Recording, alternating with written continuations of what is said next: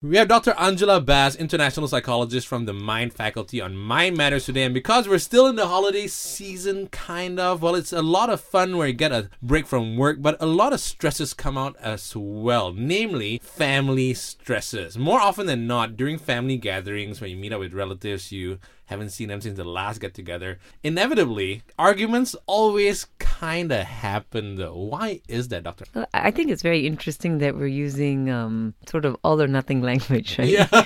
It's, you know, a blanket statement. Always. Oh, well. So we're anyways going into these scenarios with not a defeatist mindset, but prepared for war. Right. And what's very interesting is we know in psychology that what we focus on expands. So if you're expecting or focusing on warfare, you're sure to get it. Right. But having said that, logically, whether it's your own family or in-laws, the more people, the more personality dynamics, right, the more preferences, the more I prefer this, I distaste this. So there's bound to be disagreements. Right. Okay. So number one, let's say I go into a family gathering. I shouldn't be like, okay, there's going to be arguments and everything. So I'm overly prepared for it to the point that you manifest it in the sense that, energy follows thought. What is your working hypothesis?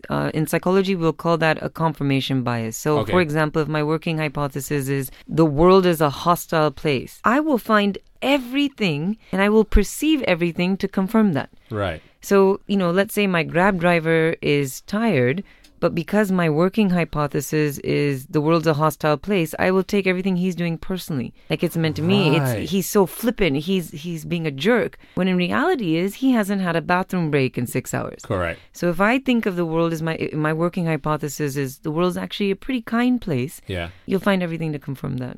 Oh, never thought of it that way. No, but in some cases, I'm not going to say all, in some cases, there you go. Family gatherings do have tense moments. Interesting dynamics. Exactly, interesting dynamics. But sometimes a lot of things, like you're stepping on eggshells all the time. You're so worried about not wanting to hurt someone else's feelings. But that's not healthy as well. Sometimes when you're super honest and you say stuff and someone might get hurt. Mm. Is that healthy though? So that's a good question. First, I would tweak, it always starts and kind of ends with us. I would tweak the mindset of disagreement is wrong or bad or something to be avoided. Because, if we build it into our understanding that 50% of the time, 50% of the people will disagree with us. Yeah. So, for example, when you study elections, they'll say, oh, this politician won by a landslide.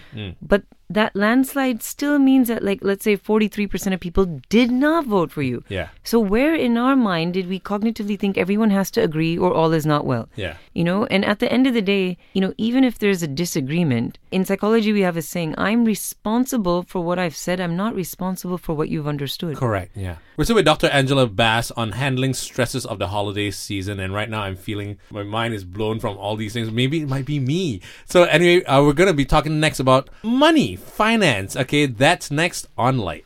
We have Dr. Anjhula Bais, international psychologist from the Mind Faculty on Mind Matters today, still talking about holiday season stresses. And usually during this period, a lot of money is spent on ang paos, gifts, hotel rooms, fixing the car for that long car ride, or flight tickets as well, belanja makan. Now, there's a lot of pressure on the wallet and the mind. What's the best way to manage this stress? Because it is a stress, isn't it? During the holiday season. I mean, it can be, but I suppose any feeling comes from a thought pattern behind it. So what happens is at least once a day, I'll have people saying, this is just who I am. This is how I feel. It's automatic. It's almost like on a cellular level. It comes from nowhere. I can't help it. But we can, because behind every feeling is a thought. So, what's very interesting to me is the sense of misplaced or pervasive justice in these kind of scenarios. Whereas when, for example, is the last time we've been able to attend a dinner party at home, right, where we don't bring flowers or a bottle of a drink or something like that. Because in our head we have to even the ledger balance,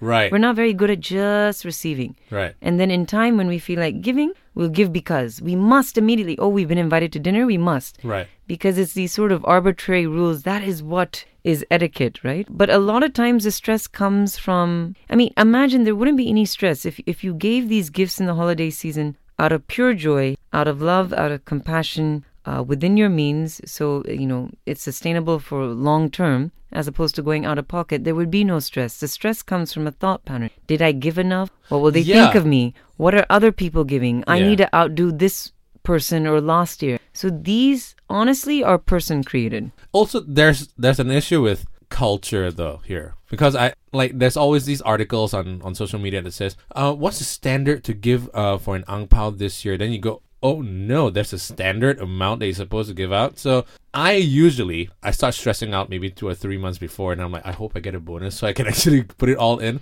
But who isn't that also arbitrary? So, you know, a journalist or an editor decided there was a standard. Yeah. You know, you can look no further than beauty standards. How very arbitrary. When I was doing field work in West Africa, they would look at me and they would jokingly say, "Does your husband doesn't feed you enough? You're very slim." You know, because their beauty standard is big. Right. If I go to London, they think great because they lean maybe more towards size 0. Right.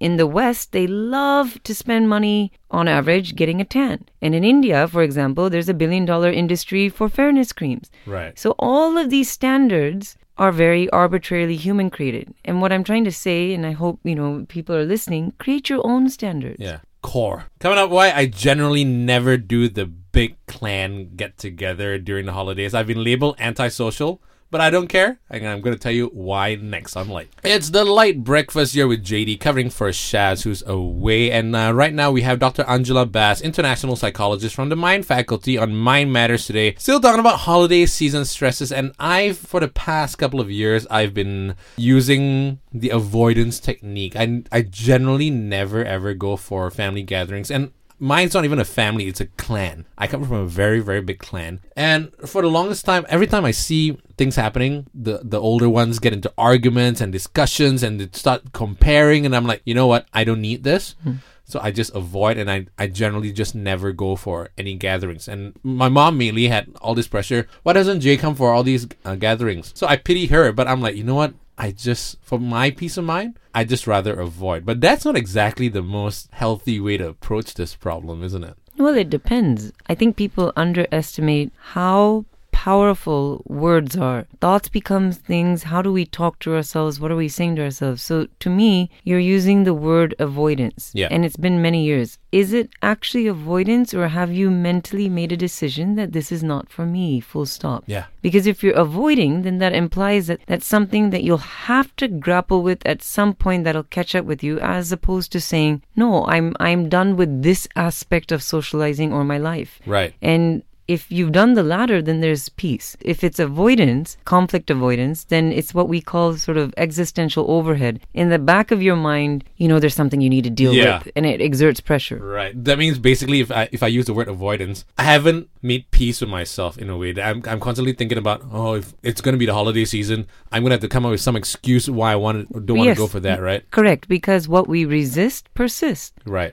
You're still interacting in an inverse way. Like, what is a plausible excuse? How do I make it up to my mom? You know, where can I go? Or just ruminating in your head about what relative is going to say what. Yeah. But if you literally made a decision and you're at peace with it, it doesn't cross your mind. Right. They do them, you do you. Yeah. It's been a lot easier now. It's been like 10 years that I just stopped doing it. So I think by the second year, it's the default decision. I know, right? So I'm like, hey, you know what? Don't get me wrong. I love my family. I love my relatives. But for me, pain is relative, and relatives are a pain sometimes, you know. So whenever I go for it, I'm like, oh no, I gotta say this and I gotta say that or whatever. But now I'm completely fine with it. I make plans on my own during the holiday season. I meet up with my mom and dad and my brother, but that's as far as it goes. But you know what's very interesting is that culturally, also perhaps in this part of the world more, you know, not to make blanket statements, but maybe in sort of more collectivist leaning cultures, there will be the idea that you're not serving your family, you're not doing family time. How very selfish. Yeah. Just think of the metaphor of the oxygen mask when you're flying. Any flight attendant will tell you in the event of turbulence, you put the mask on yourself first. Right. Not to the person on the left or the right. Correct. Because then you'll be dead. Yeah. You are literally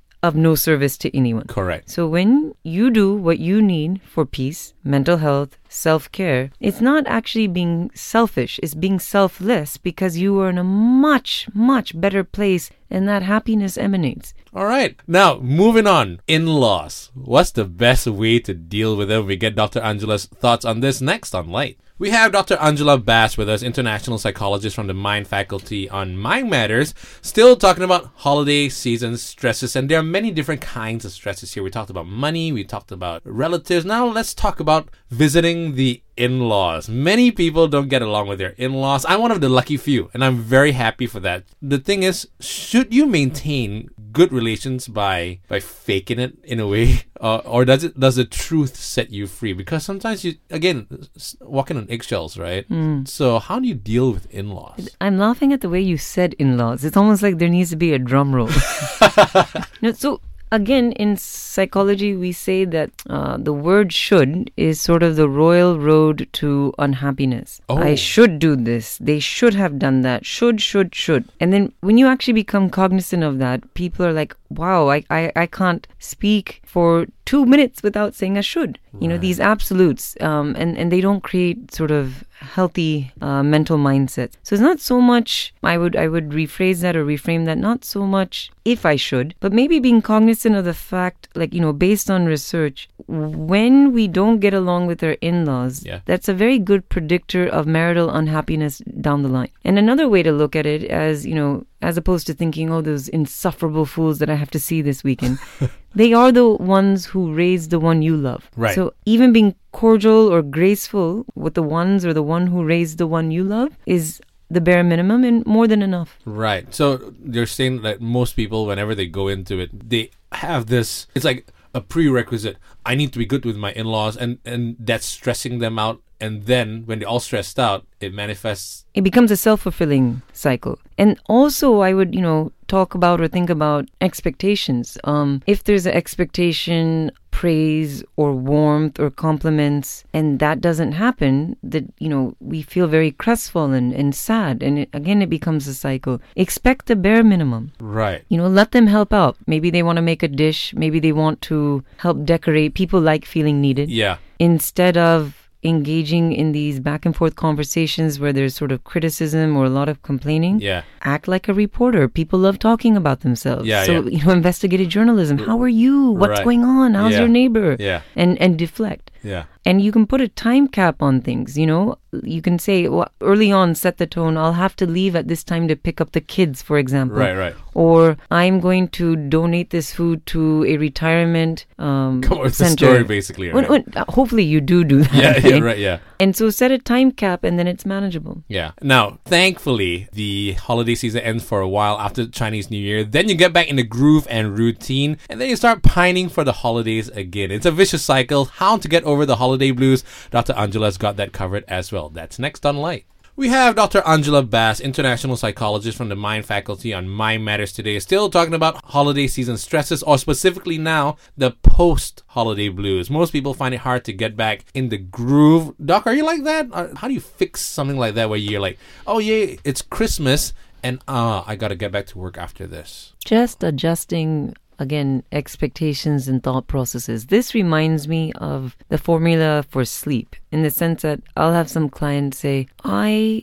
had a crazy week where I slept maybe 2 to 3 hours a day. So I made up for it on the weekend with 18 hours of sleep. And I'm like, you wish your body thought that like doesn't work, right? Totally not. It's not a lecture sheet, you know, like as long as I have, you need 8 hours, let's say on average, 7 to 9 actually, every single day. Right. So you can't fill up on the weekends. And that's why actually people are more tired come Monday. Yeah. Because the key to that, whether it's on Saturday, Sunday, every single day I wake up at the same time. Right. Now, how I do my day maybe on a weekend is a little bit differently, but I have that set wake up and sort of sleep time. So that consistency. Where people, you know, start feeling blue is when it's all or nothing. So you've had really hectic work weeks, and now I'm going to eat like 3 turkeys, mince pie, eggnog, whatever is going on, whichever holiday, and just, you know, go on a Netflix binge. Then what happens? Because it's so all or nothing. So try to do a little bit of work, maintain a routine, some consistency, so it won't be so hard to get back into the groove. It's like anything. If you've left the gym for a month, that's not going to be fun on the first day back. Yeah. Which is why, you know, you might not be hitting it as hard on a holiday,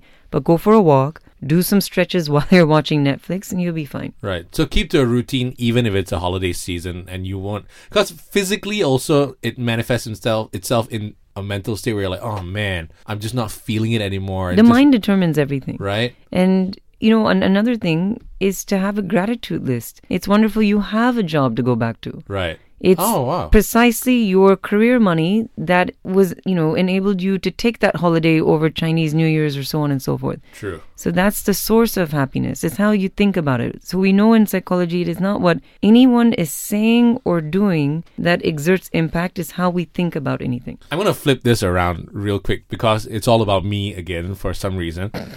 I generally hate the holiday season, because it breaks my routine too much and I'm trying to get work done. And as an entrepreneur, you're doing multiple things at the same time. You have multiple businesses running and you're trying to get in touch with people and everybody's like, hey, after Chinese New Year, can I not? And I'm like, it stresses me out and I'm not even... Does any of it make you angry? Yeah. So anger is a feeling. Anytime we have a feeling, there's a thought. And it seems like the thought usually underlying anger is the unspoken thought is, they should be like me. Yeah, I have a lot to fix on myself with myself, man. But anyway, thank you so much for being here, Dr. Anjhula Bais, international psychologist from the Mind Faculty, for being here on Mind Matters. It's been so interesting for setting us straight today.